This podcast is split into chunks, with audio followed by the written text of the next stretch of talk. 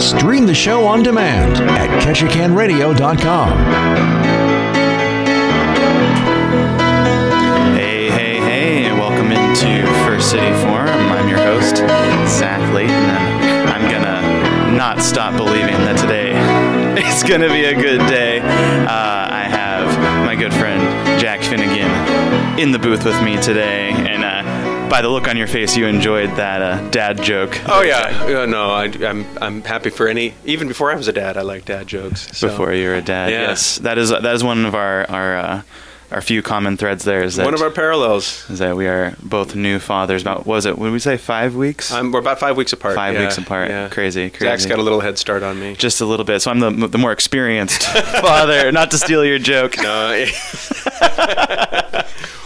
That's awesome. So you're kind of a, a jack of all trades, Master Not of none, I Master of suppose. none. I don't know. I feel like you're masterful in some things. Well, thank you. No, I'm. I'm um, it's you know one of the things I often tell people about loving life here in Ketchikan is the fact that so many individuals here work in multiple capacities, whether you know by virtue of having, say, different lines of work Mhm. in the so-called season and the so-called off-season, or just applying different skills to to different you know outfits, whether it's a nonprofit or an event that they're part of. Mhm. You know, I've I've been lucky to make one of my homes here in Ketchikan First City Players, where Mhm. first I was a performer, then I became a board member, now I'm an employee. And one of the things that I often boast about with respect to First City Players is the fact that we have a volunteer base that is literally hundreds of people Mhm. in any, any given season. And uh, I am seldom surprised any longer, um, but I am constantly amazed at the number of different hats that people in this community wear. And for me, as um, a person who has long been a, a I don't know, a seeker of of of an, of an interesting life, Mm. in in part because I'm lucky enough to to follow that pursuit. You know, Mhm. I'm not struggling for my survival Right. the way that many people do. So it, it affords me the opportunity to explore and to try things. And and um, I definitely have my passions, but I'm always always interested in trying or learning something new. Hmm. And Ketchikan is really terrific in that regard. oh, absolutely. So Yeah, because there's so many opportunities to try something new, like you said, and and there's not really as much of a threshold. Like you don't have to know somebody. It's not an exclusive club. You don't have to. There's not a, a ton. There's competition, of course, but Sure. it's, it's it's more inclusive in a lot of ways. You know, especially places like first or um, yeah, First City Players, where you can really anyone is welcome in the doors there. Anyone can can be on the stage. There's like it's a home for everyone, right? Yeah, and I, I want to touch on that for, for in, in just one moment, but I also want to add to your thought that uh, it's also such an encouraging environment Mm. that, uh, you know, even at events like the monthly grind, where sometimes you see like really um, well practiced performers sharing songs or, or other works, performance Mhm. works with the audience. Um, are always, of course, warmly greeted, and then at the same time, you might have someone who's just kind of new to experimenting on the ukulele or with the guitar or the Mhm. piano, the keyboard, and they are they are received with the same enthusiasm and support. And I just love that encouraging environment. It's something that uh, I really cherish about the Story Slam, which I know we'll be talking Yes. about. Um, but I, you mentioned uh, people being welcome in the door at First City Players, and, and I'm glad you did because we sometimes at First City Players we sometimes wrestle with this. Um, there's this sense, I think, w- with some members of the community that there's like a, I don't know, that there's a like a core group like or a like, core a, group, like a company. yeah. And, and know, there's no denying that um, there are you know regulars who are going to show up for virtually Yeah. every audition. Who, if they're not in the show, they might be working on the show. absolutely. But we really pride ourselves on that openness that you described, Mhm. and and we're always looking for new ways to bring new faces Mhm. into the space. Because we do see ourselves as a community theater. It's critical that we have representation from as many members of the community, as many sectors of the community Mhm. as possible. And sometimes that's seen on the stage, sometimes it's behind the scenes. Like right now, our, se- our season selection committee is at work reading a, a whole series of plays that are under consideration for next year's Mhm. season. And we're, we're very deliberate about uh, making sure that we're getting representative voices on that committee from folks with divergent views, you Mhm. know, across the political spectrum, uh, believers and non-believers with respect to faith, Right. um, people from different socioeconomic status, just because if if we're going to serve the community as a community theater, Mm-hmm. we we need to be sure that there's input from multiple voices with Mm-hmm. respect to the kind of season we put together. Yeah, and I like that you said that uh, diversity of thought, right? Because it's it's really important that you have people, like you said, with different backgrounds speaking, and not just getting you know pigeonholed or rabbit holed into one thing, right? Because it can it can easily go down a path that you don't want it to, and so I really you know appreciate that you go through that process. How do you select the members for the selection committee? That was a lot of selecting my words there carefully.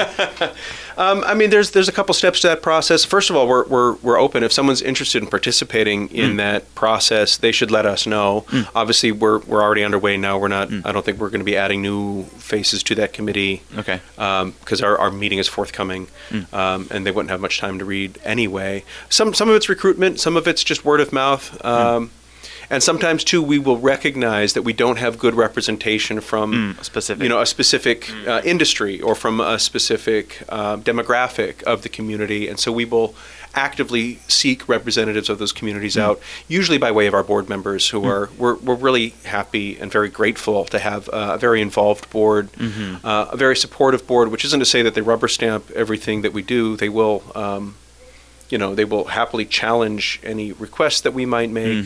Um, Which is great to have that. oh, it's, that it's check and necessary. Yeah, that- go through the process at least. you want a thoughtful board. You don't want someone who's just greenlighting everything you, you, you bring Mm-hmm. up. That, that kind of defeats the purpose. But we're lucky too that uh, our board members are helpful with respect to things like striking sets at the end of a production Mm-hmm. or, or setting up a space before an event begins, say at the Ted Ferry Civic Center or what have Mm-hmm. you. And often those individuals who are also from a diverse set of backgrounds, Mm-hmm. they have connections into portions of the community that we at the office might not know firsthand. So they are sometimes our, our best bet for getting new faces on New that fa- committee. yeah. super valuable to have those people that have the the ability to kind of say, "Hey, come come join us," Right. from areas that you don't have uh, access to. How many plays do you, they read? you, you said like, "Oh, they wouldn't have time to read it." It's like, "Oh, how?" Well, I mean, it it, it varies. I, I don't think it's ever fewer than thirty or forty. I think it's sometimes been as many as sixty or eighty. Although um, it's you know it's it's a committee, so we, and there isn't there really frankly isn't time to like scrutinize you know and analyze every single script that comes Mm-hmm. Speed across our, a our little bit, desk right so we will you know we will encourage the committee members if they're reading a work and they get say halfway through the first act and it's just not resonating with them at all to Mm. make note of that fact and to put it aside and to move on to other pieces Mm-hmm.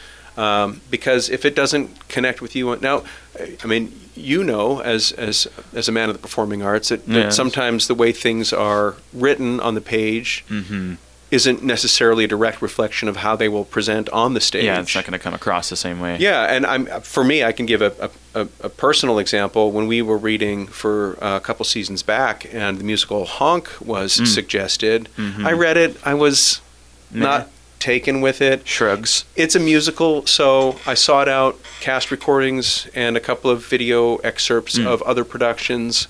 I wasn't taken with it. We had the conversation.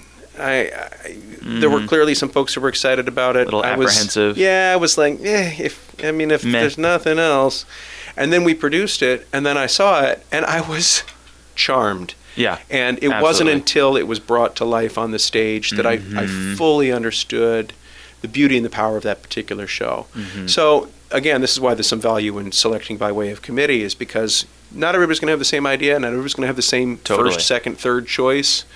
But by working collaboratively, hopefully we can put together a, a season that's interesting, that's Mm. relevant, Mm-hmm. and that presents. Uh, we like challenges. We like challenges to our audiences. You know, we would love we love producing pieces of theater that either cause people to think or or force people to reimagine what theater can be. Mm. Um, we also like challenges for ourselves. I mean, you know, for a group of theater loving people, it's not always going to be Mamma Mia, which Right. is like a great spectacle and, and like sells well. People know the music, people love the Uh-huh. story. Gets butts in seats. Yeah. It does, but we also love shows like the forthcoming Becky Shaw, which gonna- is mhm. like it's hard to explain because Never heard of it. Right. I mean, the the the playwright Gina, whose last name I'm now going to forget and mispronounce. Elizabeth Nelson is like, come on. Yeah, right. Um, We'll have her on Well- in the future to talk about that. Yeah, Get a right, little right. closer, and she can give us the whole skinny on Becky Shaw. which I've heard has impeccable writing. It's Just- stunningly written. Mhm. It is it is a, a, a, a captivating drama with dark humor Mm. around relationships Mm. and um, you know just just finding one's balance in life. Mm. Um, and it, it touches on a, whole host of themes. It's a small cast show, which is always Mhm. for, for me, you know, from the from the performance side of things, it's it's really interesting to be in a small cast because the relationships that are developed are so much more intense and are so much yeah. more not not necessarily more nuanced than you'll get in a larger show. You just get more time to work on character development and so on in a small cast show.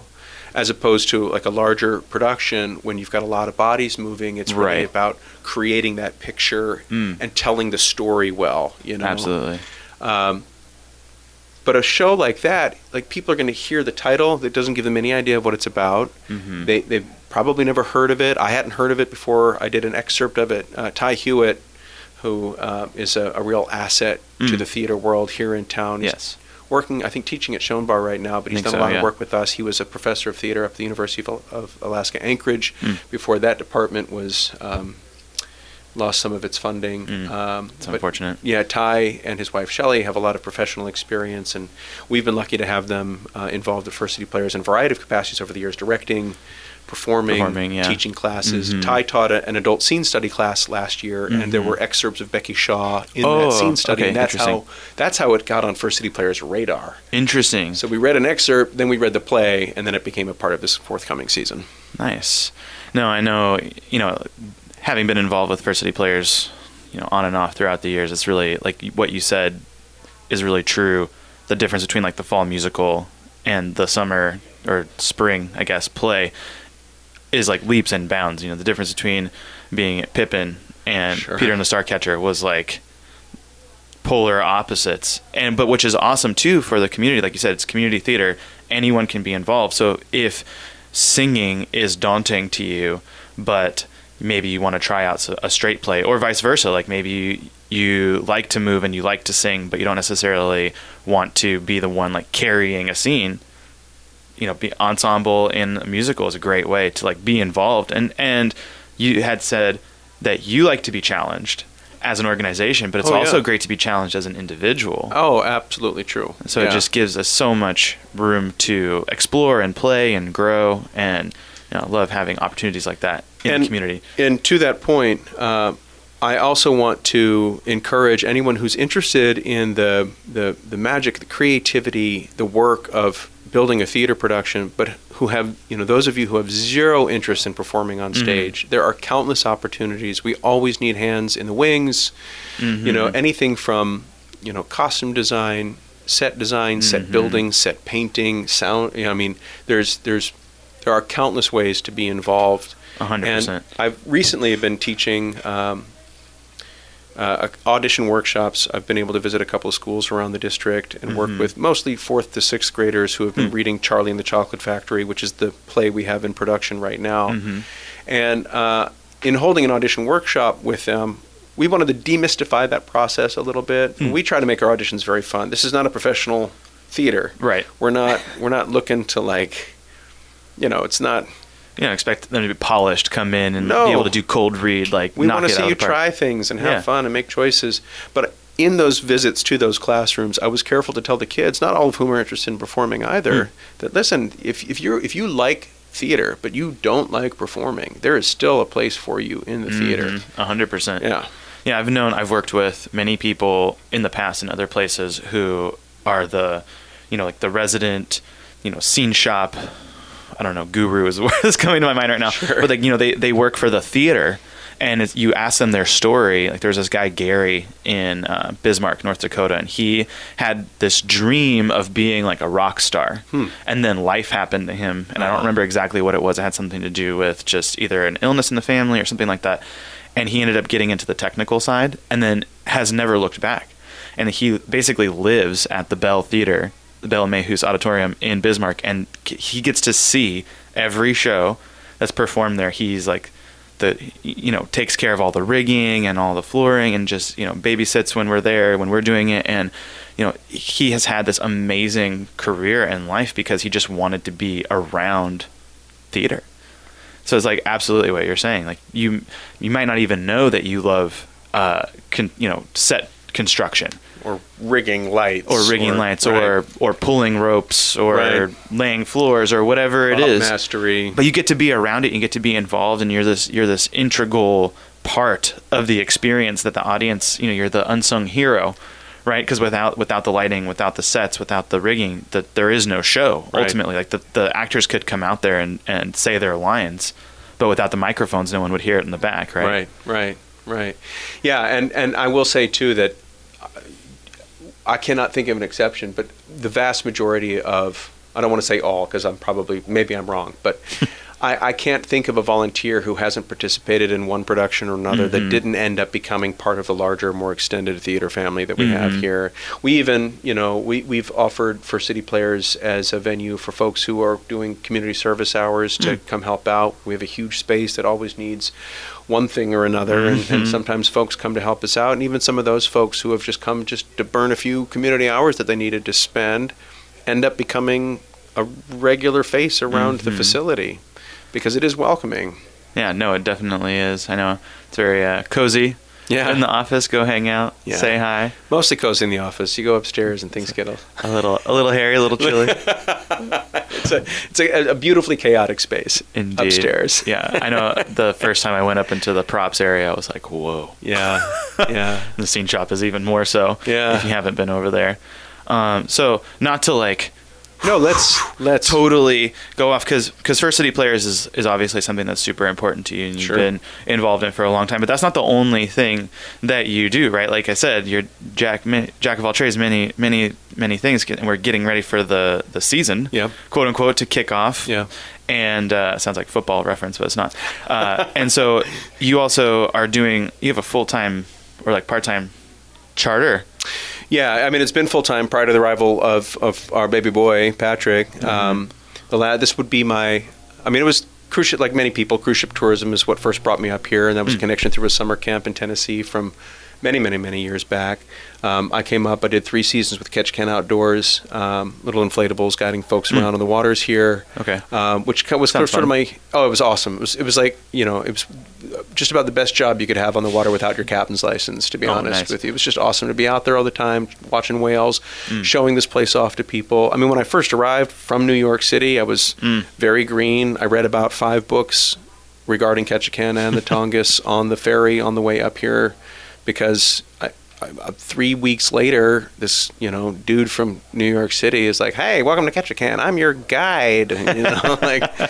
A little off putting, maybe. I mean, you know, I felt like I had a bit of that imposter syndrome. Mm. The beautiful thing about guiding tours, though, is you're constantly fielding questions, and I'm not the type to give an answer that isn't true or that I don't have. So if hmm. people would ask me questions that I didn't have the answer to, I'd tell them, "Hey, that's a great question. Let's find the answer when we get back to shore." Or, I'm, you know, so over the years, this would be my this will this coming season will be my 11th on the water as Oh, a wow. guide here. Those three years with Ketchikan Outdoors gave me the sea time I needed for my captain's license, and once I had secured that credential, I began charter fishing. I've been fishing with Baranof. This will be my eighth season with hmm. that outfit, and um, that has been its own learning experience because I didn't grow up in a fishing or hunting family. I've learned both of those skills living here, and once again, you know, you're out all the time, hours at a time, with small groups of people who have a million questions. And uh, if you're not a Ketchikan enthusiast, when you take to the world of tour guiding, you either become one or you leave. and I, I Do fell in die. love. Yeah, right. I fell in love with this place pretty early, so Mm-hmm. uh, I have taken it upon myself to to learn as much as I can, experience as much as I can. And this summer I'll be fishing part time because um, my wife, who works as a nurse, um, she'll be working full time, and that'll afford me a couple of days a week to get out on the water and, and stick to the fishing business, which I, I enjoy. Just getting out there, taking people fishing, showing this place off, answering those questions, and then I get to see those whales.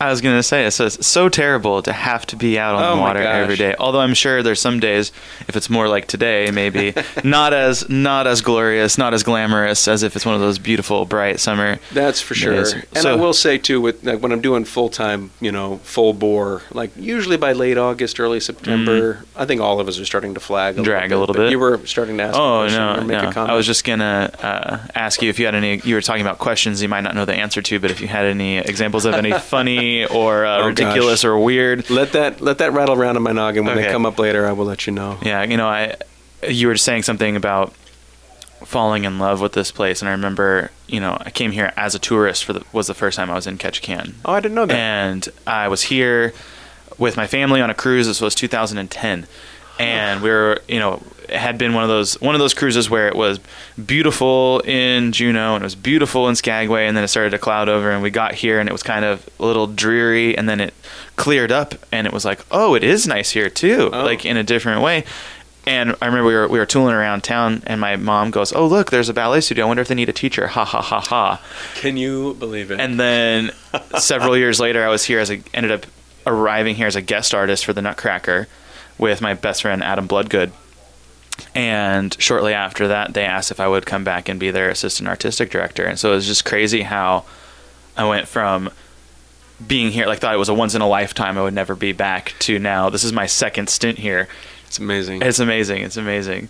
I don't. I don't know if you did your thoughts rattle around. Weird questions from. They'll the come up. Yeah, they'll come I mean, up. it's often it's, it's weird comments. I mean, I you know I once had um, there was a debris field. You know, in the larger tides, sometimes Yeah. we'll see you know massive amounts of, of timber floating, Mhm. and uh, the water was pretty calm, so you could see this particular field from some distance, which is useful when you're boating because you don't want Mhm. to run into that stuff. But sometimes those fields, especially in a larger tide, can be massive. Massive. I mean, Yeah. you know, um, like a mile long. Half a mile wide sometimes, and, and you have to exercise some caution. But I, I I had a I had a, an individual ask me if there'd been an accident. No, I mean maybe like many small natural accidents that led to this moment. Um, and then bull kelp, you know, has, bull kelp's got those big bulbous tops of the stipe. It's what the fronds grow Hmm. Yeah. off of, and you know it's an edible plant. You can Uh-huh. pickle it sometimes. You can eat it right Mhm. out of the water if it's Yeah, it's in great. good shape. Yeah. Um, but I had a I had an individual ask me if those. She saw the the bulbs. I don't know. The fronds were maybe submerged or something. Oh, okay, yeah. We were looking at some seals on some rocks, and she asked me if those if those bulbs were little little floating rocks. Little floating rocks. No, Band Yeah. name called it. Okay. they are not. That's fun. Yeah. I don't know if you've ever um, had the opportunity to do be be a guest on a tour, Mm. it may be somewhere else, like in Hawaii or or anywhere, but they will love to tell those stories Oh, about sure. the funny questions.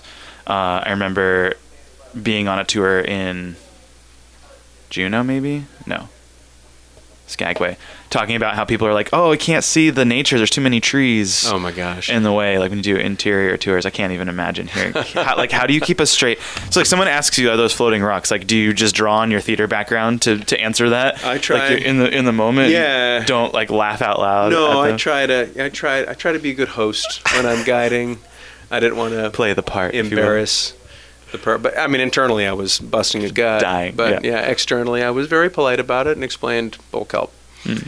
So. that sounds like a great story Oh, nice segue. Gosh, killing it so uh, among your captaining Yeah. and your first city playering and all of these things, you're also the host of an event called Story Slam. Yes. Tell us a little bit about how that got started Yeah. first, and then what it kind of looks like now. Well, the that that's a great lead into it because um, credit where credit is due. I didn't start the event that we that we now have as the Hmm. Story Slam. Um, there was a woman living here, Dana Fitzpatrick is Hmm. her name. I think she and her family relocated, I believe, to Seattle Hmm. or that area. Um, some years back, she had started a program with the Arts Council six years ago now, seven almost. Hmm. It's hard.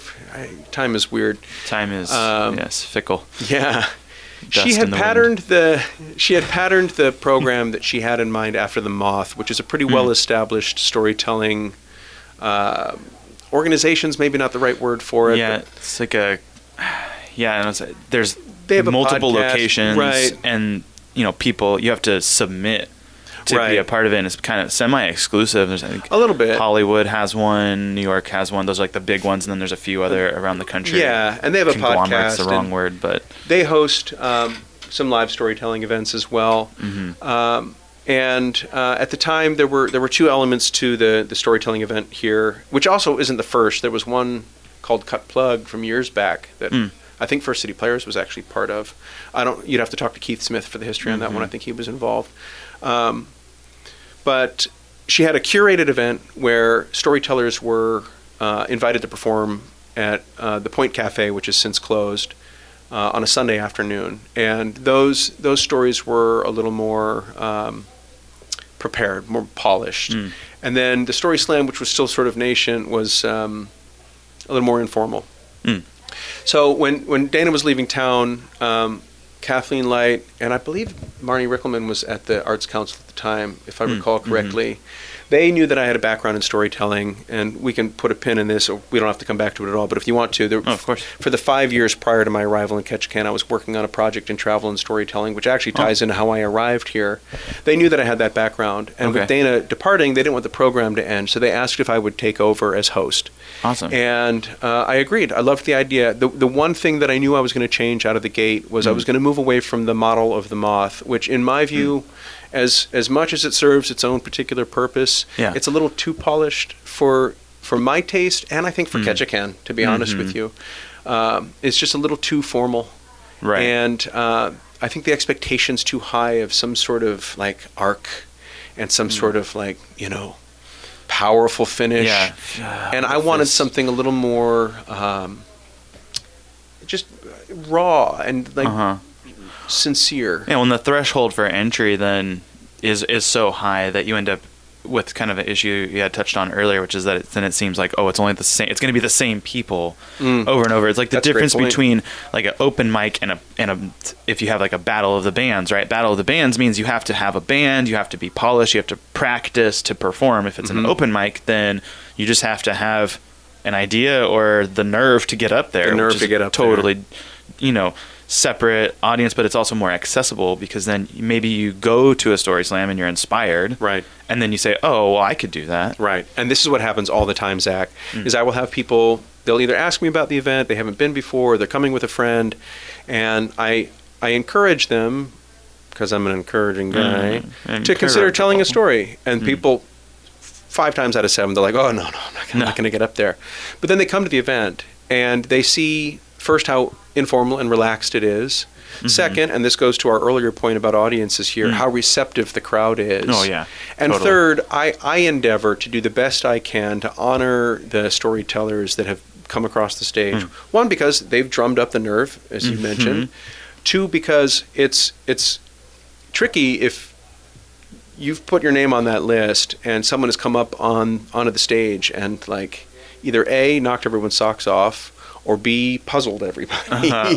and then you've got to Follow that. follow that. And so one of my roles as host is to kind of acknowledge the story that's just been told, reflect Mm. on it in a in, in a fashion, and then kind of clear the air so that we're starting fresh for the Mm. next storyteller to take to the stage.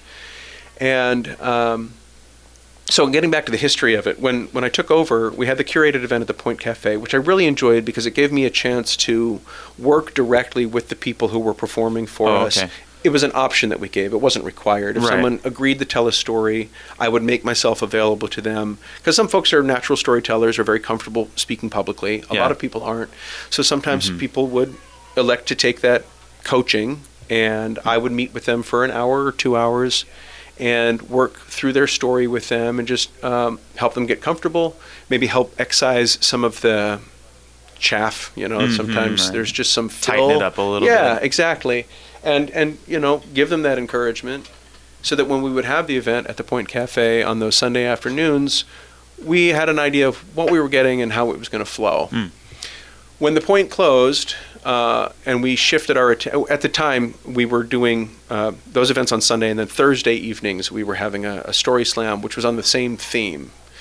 Oh, okay. So we always have a theme, which is always just a suggestion. It's Mm. no, it's a starting point. It's it's um, a, a Inspiration or impetus or Absolutely, something like and that. often we have stories tell story tell storytellers tell stories that have nothing to do.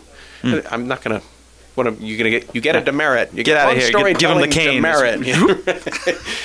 it's never a problem, uh, but it is. It's it's fascinating sometimes how one theme or another really just fires people up or gets people thinking or gets people telling stories. Anyway, at the time, the way the the story slam was structured, people had five minutes maximum to tell their story, and a bell would ring at the four minute mark, meaning you got about a minute to wrap things up.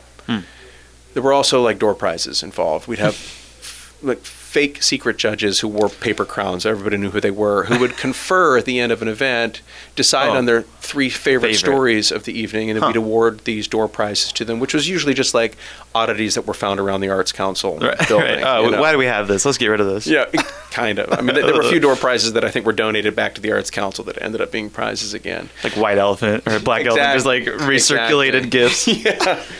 One of the first things I wanted to do away with was the time limit. Not because I Mm-hmm. want people to ramble for 15 minutes when they get on the stage, but because if you're in the midst of sharing informally and extemporaneously, if you're sharing a piece of your life, Mm. Great word. Thank you.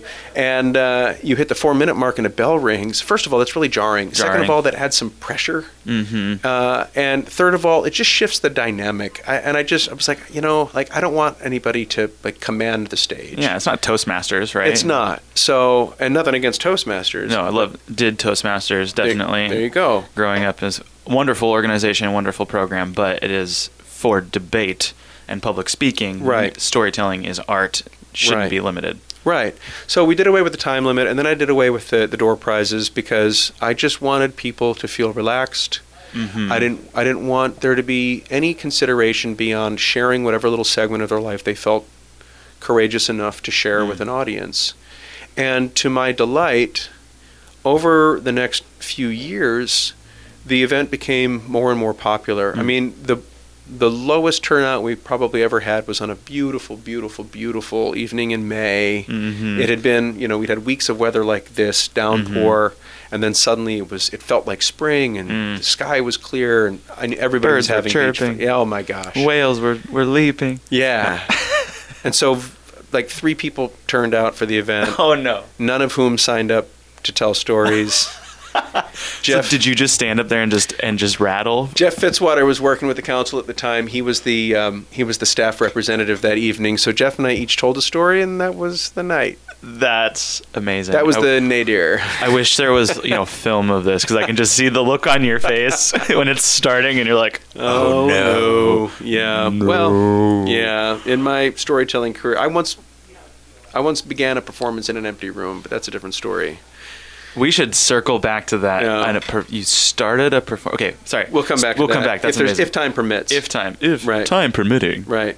Anyway, um, within a year or two years from that point, we were virtually at standing room only Mm. uh, for almost every story slam So that awesome. we held. This is this is pre-COVID, Mhm. and uh, we've we've found our home at the Creek Street Cabaret, which has been terrific. They have that, that great stage, Awesome microphone, right? eh, They have the bar. Now they have they've had food, Mhm. and so you know the the opportunity for people to make a full evening of the event has increased. But what's most important to me, and the thing that I have cherished most especially about being involved in this program, is the generosity of spirit Mm. with which people have shared those stories of their lives or have received the telling of people's stories.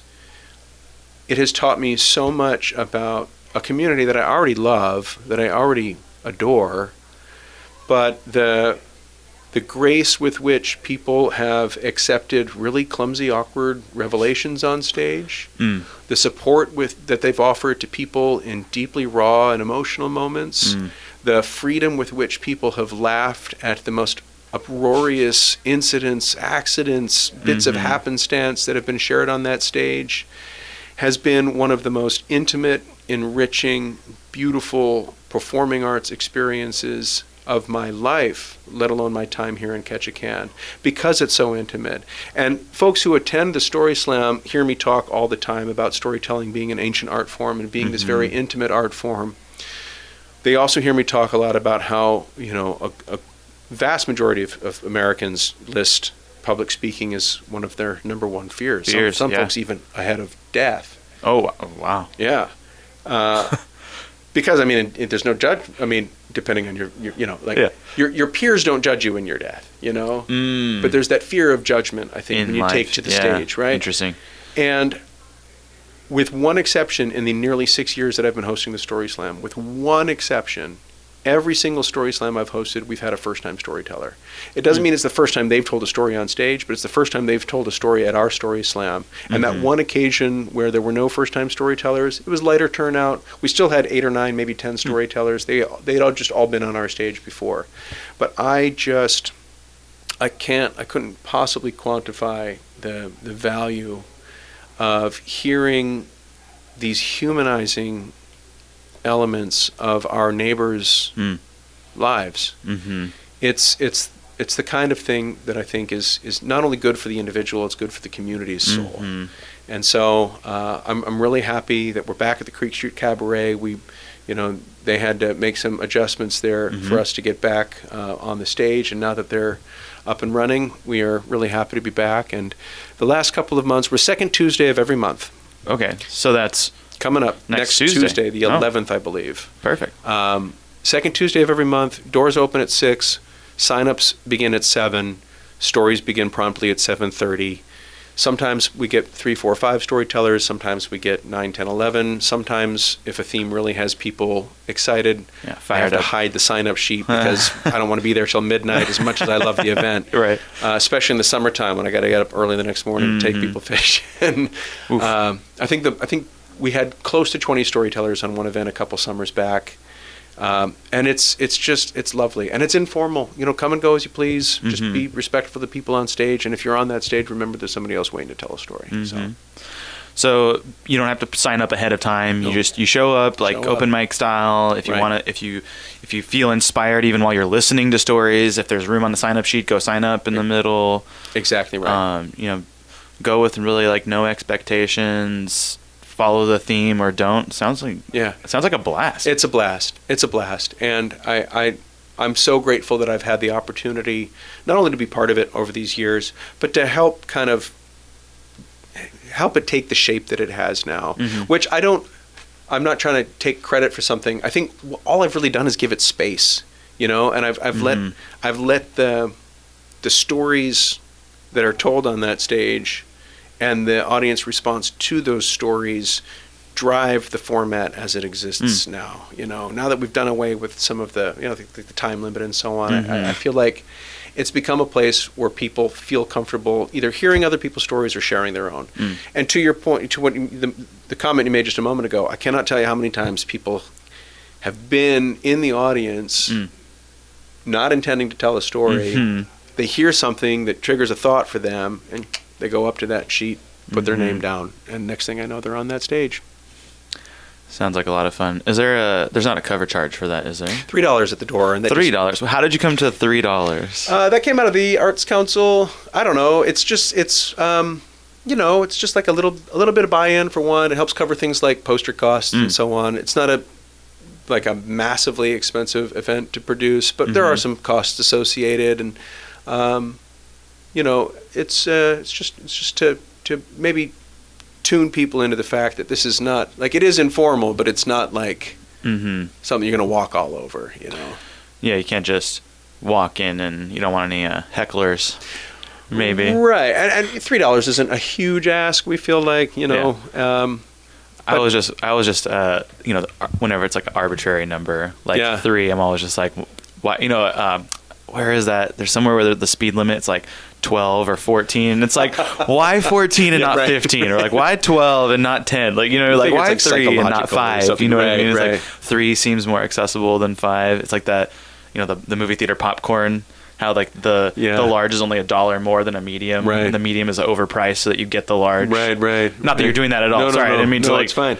No, it's it's funny too because what often happens with even if we have a full house, if I walk in and the place is just jammed with people who are ready to see an event, Mm-hmm. and I get to the sign up sheet expecting to see ten or twelve names down, and there's one, you know, Mm. I, I'll constantly make jokes about well, it's three dollars for one story tonight, it's you know a buck a story. There's only three people signed up. but what invariably happens, I'll be at the top of the event, I'm ready to get things started. There's one, two, three, maybe four names down. I'm like, all right, well, it's going to be a quick one. Mm. and then an hour later, you Mm-hmm. we're halfway through the list. There's now ten names down. I would say on average, it probably goes about hour, hour and a half, Hmm. two hours if it's if, if people are really jumping up there to tell stories. But again, it's informal. So if, if you know if an hour is what you can spend on a Tuesday evening Hmm. in in April, come for an hour, hear an hour's worth of stories, and if it's time for you to hit the sack or go have a late dinner, you know, no one's going to bat an eye. Just Mm-hmm. you know, be courteous as you go. Maybe go between stories instead of on top of somebody's story. Yeah. But uh, again, it's it's pretty relaxed. Yeah, it's not like seeing something at Ted Ferry or Kayhi where you're, you know, you're you're meant to like be part of the audience, or the experience right. for the whole thing. Right. It's it's like you said, it's come and go as you please. I should mention as well, Creek Street Cabaret being, uh, uh, you know, a, a bar, A ba, a bar, it's a ba. um, and it being, you know, uh, an, an event for adults. It's Mm. not like I know the monthly grind generally asks performers to be in the PG-13 range, KRBD, PG-13 or cleaner. We don't have that restriction at the Story Slam, so if you were easily offended, not that it's, you know, regularly coarse, but there are, you know, there are some cuss words or some really um, provocative Mm. moments that are sometimes revealed on that stage, and so uh, if that's the kind of thing that um, that puts you off, it might not be your event. But if you don't mind that kind of thing, you might encounter it. Is it 21 and over? Do you, or could you like if somebody was You- 18, they could come with someone? With someone, yeah. Okay. In fact, we've had we had a storyteller a couple seasons back who was a junior or senior in high school, was really excited about the theme, came with her parent or parents, Mhm. and was absolutely welcome on the stage. Mm. And as long as her parents understood that you know this is we are in this facility, and there will Mhm. sometimes be adult language used, and it was all fine. And she told Okay. a, an amusing story. Fun. So it is not for the kiddies, but it is for everyone. Yeah, That's awesome. yeah. So, kind of been through everything that you sort of do, except for your most recent addition to your trades, which is member city council. Oh yeah. Which don't call. We're not taking calls. We but have, we have a meeting tonight with a pretty packed agenda. yes, I know. I saw that. I was Yeah. kind of like you know doing my my pre uh, pre interview research, and I was like, oh, there's some some buttons on there. Sure. good stuff. So, how did you like? Okay, so you're already a board member and like star of the stage and and charter captain and father, right? Mhm. I know. I think you, you kind of started this before you were father, right? Um, father Jack. Yeah, we, we were expecting. You were expecting. So what? What? How did you? Were you just like, I'm gonna be on the count? Like, how did you come to be to even run for city council? Um, without getting into the weeds, I've always been interested. In, the weeds are the fun part, Jack. Yeah, no, we don't need to get caught in. that. All right. All right. The political sphere has always been of interest, interest to me. I mean, Okay. I'm, by, I'm a humanist by and large. I'm interested. I'm fascinated by humanity, by our behavior, Mhm. by our, our interactions, by the things that motivate us and the ways that we act. That's it's always fascinated me. It's one of the things that brought me to the performing arts. It's Mm. like this is the expression of the human experience. Right. The political sphere is a very different expression of the still very human experience, Mm. and so it's something that I've always paid attention to. Um, I was, I, I'd say, as a teenager, I was more interested in like, you know, the presidential horse race than I was like professional baseball. Right. Oh, interesting. You know, it was just, it was just it More just- interesting It or seemed more- to have a more direct bearing on my life, Mm. and so it it captured my attention, and I've always anticipated that at some in some way at some time in my life I would get involved Okay. Whether in the Hmm. local or state or national level I couldn't anticipate It was just always in the back. it's just always mind. there, Yeah. and it's something that I've always paid attention to. Um, here in Ketchikan, you know, being a, a fairly remote, fairly isolated community, um, we have uh, a, a much keener sense of civility. I think. mm-hmm. I think it's just a, a, byproduct of the the environment we live in. Mhm. You know, we're we're stuck on this island together. And we have to get along. I don't have a choice. you can't just leave. Yeah, I mean, right. And if you want to be brusque with your neighbors, that's that's you know, it's not going to it's not going to do you a lot of favors in the in the long run, in my Mhm. view. So um, there was a seat that was vacated. I can't remember the cause on the school board. Excuse me, a couple years back, and in the um, in the in, in the endeavor to fill that seat, there was one applicant. The school board felt that Ketchikan could better represent itself. That one applicant was too few, so they, Mm. they extended the deadline for more people to apply. Mm. And I was one of nearly a dozen people. Like when I got, I hadn't even, I wasn't even aware of it, and then became I became aware of that fact. I was Mm. Like, you know what, I'm going to put my my hat in the ring. I've worked as a sub in the schools Hmm. right. over the years. I know a lot of the kids here, both by virtue of that work and my work with First I was City going to say as outreach coordinator, right? Right. I'm from a family of educators, Hmm. so I have I, I, like at least a cursory knowledge of, of how the school systems function and work, what their needs are, what some of the pressures are. Hmm. So I'm going to throw my hat in the ring. And there was a series of interviews by the school board of those candidates, and I got pretty near the end. I think we went from 11 or 10 people down to five, and I was one of those five, and then down to three, and I was one of those three, and then down to two, and I was one of those two.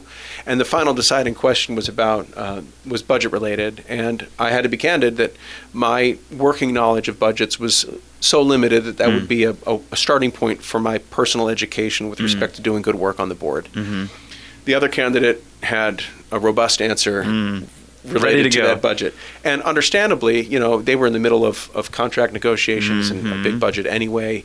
They really didn't need I don't know what their reasoning was. What I what I surmised, my what I told myself anyway, was that they didn't need to be teaching a new board member or on the fly how the budget functioned in order to do their work. They were looking for somebody that had a working knowledge of that because if that's where they were at at the time. it's where they were and th- again this is my assumption i don't Mm-hmm. know that that's the case again that's what i told myself but Mm-hmm. it kind of lit the fire for me Okay. and i because it was it that was me taking that was one step from the abstraction of thinking i should get involved Yeah, someday maybe one day, to yeah. like all right i'm gonna i'm actually gonna participate Yeah, you were like on the goes. doorstep too. You were Right. like you were one step away one from step away being there. Yeah. so it wet my whistle. Hmm. And when I learned that there was um, a city council seat coming available that was a one year term, Hmm. And we were expecting, Mm-hmm. I thought that might be the perfect way for me to dip my toe into the water and see if A, I can be functional in Mhm. that capacity, and B, if it's of interest to me. Yeah. Um, Without a lot of commitment, because it's not like a it's not a three year Three-year term, term, right? if right. if it if I get in there work and it's terrible for me, or if it makes me un- unhealthy or unhappy or unwell, then I don't want to. takes away from the family too much. Exactly. Mhm. Uh, so I've I've been in um, a little more than halfway through this one year term. Okay. Um, it has definitely been a, a pretty steep learning curve. I mean, one of the first things they threw because I was elected in October.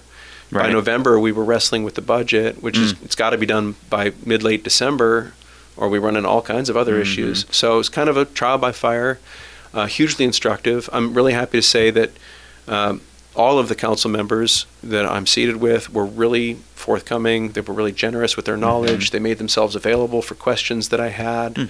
Uh, and though we might sometimes spar on perspectives and on issues while we're discussing what's on the agenda, uh, there's a, a, a really great respect between the council members and uh, everybody's got that shared interest in doing what's best for Ketchikan. Absolutely. We might not always agree on what is best for the community, Right. but we're all interested in finding the best path forward. Mm. So I, I would say, um, you know, uh, if I were to, you know, I don't know if I want to put myself on the spot like this. If I were to grade myself as a council member, Oh. I think I'd give myself a solid B B. Okay. uh, because it's it's hard to do a work when you're still learning the language, you know. Mm, and a lot yeah. of a lot of what I've I've had to do thus far has been. Um, Out of your comfort zone, out of your wheelhouse, maybe yeah, a little just bit. just unfamiliar, you know, Uh-huh. and, and figuring out like I've been. It's taken time, uh, but I'm gradually meeting with the department heads of the 20 departments we have here in the Oh, wow. city, Yeah. just to get a more in-depth view of, of what they do and how they do it, what they're working with, what they're working against, struggles they have, strengths they have, Mhm. trying to figure out how I can, in whatever way, shape, or form, facilitate their work so that the, the city is more functional. Um, I haven't really like pursued any passion projects within this role just yet because Mhm. again, I'm kind of getting my lay of the land. Um, Yeah. and I, I, I anticipate that I'll, I'll run for a seat again. If I do, it'll be for a three-year seat rather than a one-year seat Okay. because now that I'm sort of steeped in this language, I'm not going to say I've got mastery of it, but now that Mhm. I've now that I've got a much better sense of how all of this functions, it gave me exactly what you know on a personal level when I sought the seat. What I told a lot of folks when they asked me why why I was running, Mhm. I've already mentioned how I'm an enthusiast for this community Right. The way I described it was I want to get my head under the hood. I want to see how things Mhm. actually work. There's it's one thing to be a cheerleader for this place and say, "Hey, I love Ketchikan. and Here's all the reasons Mhm. why." It's something very different to get your hands, you know, into the engine and say, like, "All right, Mhm. what needs fixing? What what works well? What could work better?" Mm-hmm. So a lot of the learning that I'm doing now pertains to figuring out um, how I can best serve the community in this particular capacity. Right. So um, I again I anticipate running for uh, for a three-year seat in the fall. And in doing so, I know I'll be putting a better foot forward because I'll have a better sense of what it is that I can accomplish in this role. And like, what's what's the thing that you've maybe learned or experienced or seen that has changed your view of local politics or politics in general, or just the way that the council operates? From like, if you had a preconception going in versus now that you said, like you said, you're more familiar with the language. Mm-hmm. You know, like maybe you had a thought, like you said, it's different to be an enthusiast. Like there's a difference between watching NASCAR and being a, a mechanic, Sure. right? And like, or a driver, and like, oh, like this is way different. So like, what's a a good example of something like that. That's a great you? question. You know, I mean, one thing, just big picture, I'd say is, you know, we, we, we tend to we tend to when I say we, I mean collectively as a as a Mm. society, maybe American society, maybe Alaskan society, maybe Ketchikan. It's, it's it's hard to say which. Mhm. as a locality or community, right? It's so easy to tune into national politics and to be all like hot and bothered about Mhm. national issues, um, national topics. You know what's getting a lot of press, Mhm. but a lot of the real bread and butter issues really come before municipal government bodies, small government bodies, and we have multiple here. I mean, you know, Yeah. city of Saxman, there's the city council here of Ketchikan, there's the borough Borough. assembly, and so on. But if if you're genuinely interested in having an impact on your community in the political sphere, or with respect to policies, or with respect to, you know, um, regulations or ordinances or that sort of thing, focusing more on uh, on local politics, I think, Mhm. is a more satisfying expenditure of those political whatever political motivations that you feel Mhm. because it's it's more tactile. It's it's it's it's accessible. It's directly in front of you. And i you know it's it, it'll surprise no one to know that when there's a really hot button issue that pops up all of a sudden you know a council meeting will be very well attended and there will be a lot of Mhm. public Of commentary. And but that's not the only time that important work happens you know. Mhm. and I, I would encourage i love that i don't know i, I know dave mitchell Ketchikan High School who teaches government classes Oh, right. and history. I know he is one educator who encourages students to attend meetings of bodies like this one, the Mhm. school board, the city council, and so on. I, I, I'm sure there are other educators who do the same. I've just had a, a, a, a really friendly and, and professional relationship with, with Mhm. Mr. Mitchell over the years. So I'm, I'm aware of his encouraging kids to be there. And I love seeing kids show up. I know some of it's really dry, some of it's kind of Mm-hmm. boring, you know, Uh-huh.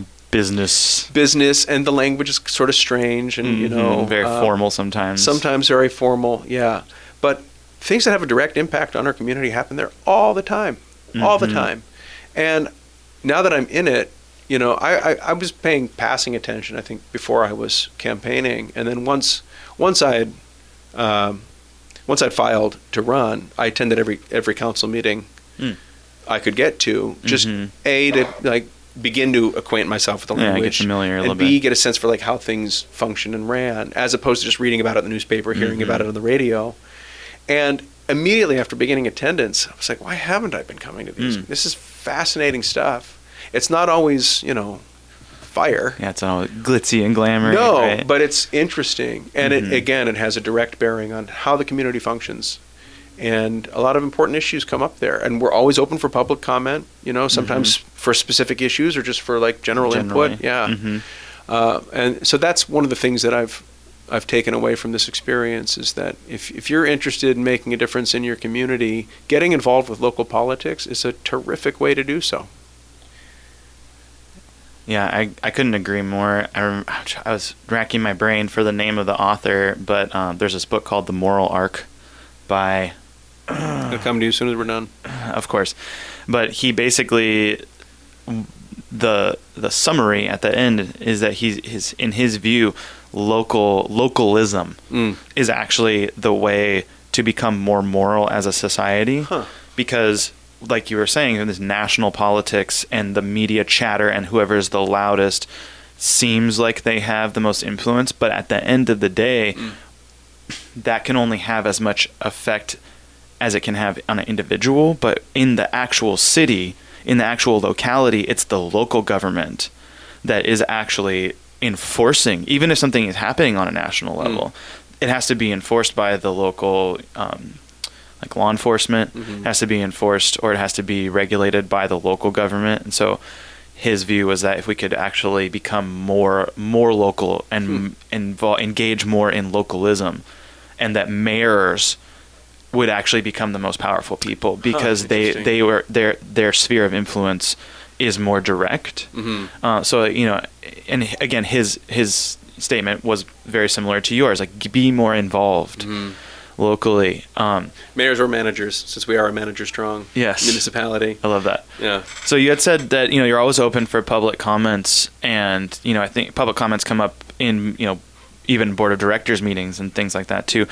How impactful are those those public comments on a you as an individual, but also on the on the body? Like how often do you come in there with an idea, and then somebody says something during comments and it maybe shifts your paradigm? Oh, that's a great question. I mean, if, if my tenure were longer, I might be able to speak um, to greater depth on that question. I, I I will say it is, it's always taken seriously. You know, when someone takes the time and has the courage to stand before us as a body and share their views or their thoughts on a subject, uh, that is taken in due course as uh, something worth listening to. Mhm. There's also, you know, you you have to couch your um, reception of of that individual as knowing that you know they speak for themselves or maybe they speak for and sometimes the people will identify like i'm here on behalf of this organization or this institution Mhm, or or this this group, this group this of people. entity, yeah. right. But you, you have to remember also that because they're the person speaking doesn't mean it's the only view that's out there. Mhm. but those um, yeah i mean I, I, I again if my tenure were longer i might, I might have you know good examples for you. But uh, it does help to hear the thoughts of the people that we are there to represent Mhm. because if i come into a meeting thinking i know what the answer is and then i Mhm. hear from uh, a member of the community that hey listen this thing you're doing is not going to work and this is why Mhm. uh, I have to take that into account. You know, I, I have to give good consideration to whether or not the path we're taking is the best best path forward. But you also have to remember that you're you're never going to make all of the people happy all of the time. You're going to make decisions or you're going to make votes. I have, you know, sometimes voted in the minority on subjects that I felt passionately about. Mhm. Things didn't go my way. In in you know the words of one of my fellow council members, you know, you, you do your part. You, you vote as you believe, and then Mhm. when it's when it's done, you you move on. I mean, Mhm. you know, it's. I don't feel like. I don't feel like even if we're in disagreement about a topic or an issue, I don't feel like we go into battle. I feel it's Mhm. we go into discussion, and sometimes you know we're human beings. There are emotions involved. You Right. know. Um, Well, it's like you said, it's sparring, right? It's like iron Mm. sharpens iron. You don't want to Mm. go in there and just have it be, you know, one person is really sharp and cutting and one person is soft and yielding because then you just end up going in one direction. It's like it's good to have that manageable, healthy, reasonable conflict because it's going to everyone's going to we we benefit as a community Yeah. from you having that disagreement. And the council benefits from hearing what people think. So if, Exactly. if you can't show up or don't want to show up for public comment, I mean, our, our email addresses are, are on the city's website. You can, Mm-hmm. and uh, people reach out to me directly. They call, they email. Sometimes they stop me at the grocery store and say, "Hey, I want to just give you my two cents on this Mm. thing." And you know, it's not always convenient at the grocery store, but I try to answer all correspondence that I receive. Sometimes it's not on topic. Sometimes it's not for me to Mhm. answer. If it's Mm. a question pertaining to personnel, for example, I got a, you know an email that was a personnel issue that I forwarded to the city manager because Right. that's that's her role. My R- role is not to manage Right. personnel as the city council member. Um, Mhm. But I do uh, I do try to give due consideration to all the thoughts that are put because I, I'm elected to represent the people of the community. You Mhm. know, sure I have my own ideas, I have my own opinions, I have my own Mhm. values for whatever that's worth. But I, I'm I'm I'm not on the council to represent myself. I'm there Mm. to represent the community. And if only everyone who was engaged in politics had your view, not necessarily your specific personal views, but that take Mm. on as being a servant and going public servant and going through that mental process. Like I, I would just say, I think we would all benefit greatly if every person who was involved with politics took that tact. Not to get, we're not going to go down that rabbit hole. Sure. We're not taking any sides here. I'm not taking any sides. I'm just saying that to me, I mean, I really, just on an individual level, I appreciate hearing you say that because Mm. it's it's reassuring to me to know that like we elected you to represent us and you're taking that stance because then that way we know that we can trust you in a way because you're not going to be just on there for your own agenda, your own purpose. Thanks. I appreciate that. I also I want to say I don't always get it right. You know, I, it's it's um, sometimes you leave a meeting and you're like, God, why did I say that? Or why did I say that that way? Or why didn't I say this other thing? Or why didn't I voice this thought that I had? And again, we're human. Um, and I do want to reiterate that uh, despite our our sometimes um, our sometimes heated discussions, everyone on that council is interested in doing what's best for this community, and that's one thing that I take a lot of pride in being part of a, a body that is that has that shared investment. Apart from the council, though, with respect to the city, I do want to say how impressed, continually impressed, I have been with the level of devotion and commitment from not only the department heads, but so many employees in this city who take their work seriously, mm. who not only take their jobs seriously, but value this community in a way that has them showing up at odd hours to solve crazy problems. I mean, the, the manager's report is constantly full of accolades for individuals who showed up, you know, at the crack of dawn because some problem needed to be solved immediately and they were the only person who could handle it, or people staying on way after their normal hours because something had to be addressed, or showing up on holidays, or, you know, I mean, I met with um, Lenny up at the at the landfill yesterday. Who's Landfill Lenny. yeah, That's a the the the man Sitcom, is if I ever heard one. He is he is dedicated to his work and he Mm-hmm. has a vision for the future Mm. and and just sitting and talking with him for you know an hour and a half, I was enormously impressed with the breadth of his knowledge, the Mm. the detail that he could share with me. Um, and the commitment that he's got to making sure that we've got you know a really functioning space up there that has a Mm-hmm. really difficult job, and I'm not I'm not trying to single just one individual out. I mean meetings I've had, example. it's just a good example and a Yeah. recent one because I was up there yesterday, and it's just I, I love talking to folks who are working in different departments in the city because they they always impress me. I haven't met any duds. Love it. Moral of the story is go to Story Slam. Next Tuesday, sign uh, doors open at six. Sign ups are at seven. Start at seven thirty. Go tell a story. What's the theme? Sorry, we totally The theme next month is fools. fools. Of course, April Fools. Yes. which is very open ended. It is. I love that. And then uh, don't stop him at the grocery store. My wife and I always always joke that Safeway is like the public. It's like club club Safeway. Like that's where you that's that's actually where you meet and hang out with everyone. It's not at the bar. It's not at the restaurant. It's not at the theater. It's at Safeway. It's like the place to see all your friends. But if you have questions or comments or anything, you can always email any of the council members, including Jack. Their web their uh, email addresses are on the City city, council website, yep. And uh, be sure to see Charlie and the Chocolate Factory, which you are in. I am, yeah. We didn't even talk about that either. We'll we'll talk more about Charlie and the Chocolate Factory when we get a little bit closer. I'll have Elizabeth and the director of that show, Amanda, on later. And can you believe that it is that time? Is it really? It is. We have been here. It has. And I hope you have enjoyed listening to us chat and get to know each other and get to know Jack. And hope you have a great rest of your day. Uh, enjoy the liquid sunshine, as we say here. And thank you for tuning in to First City Forum here on KTKN and KetchikanRadio.com. See you next time.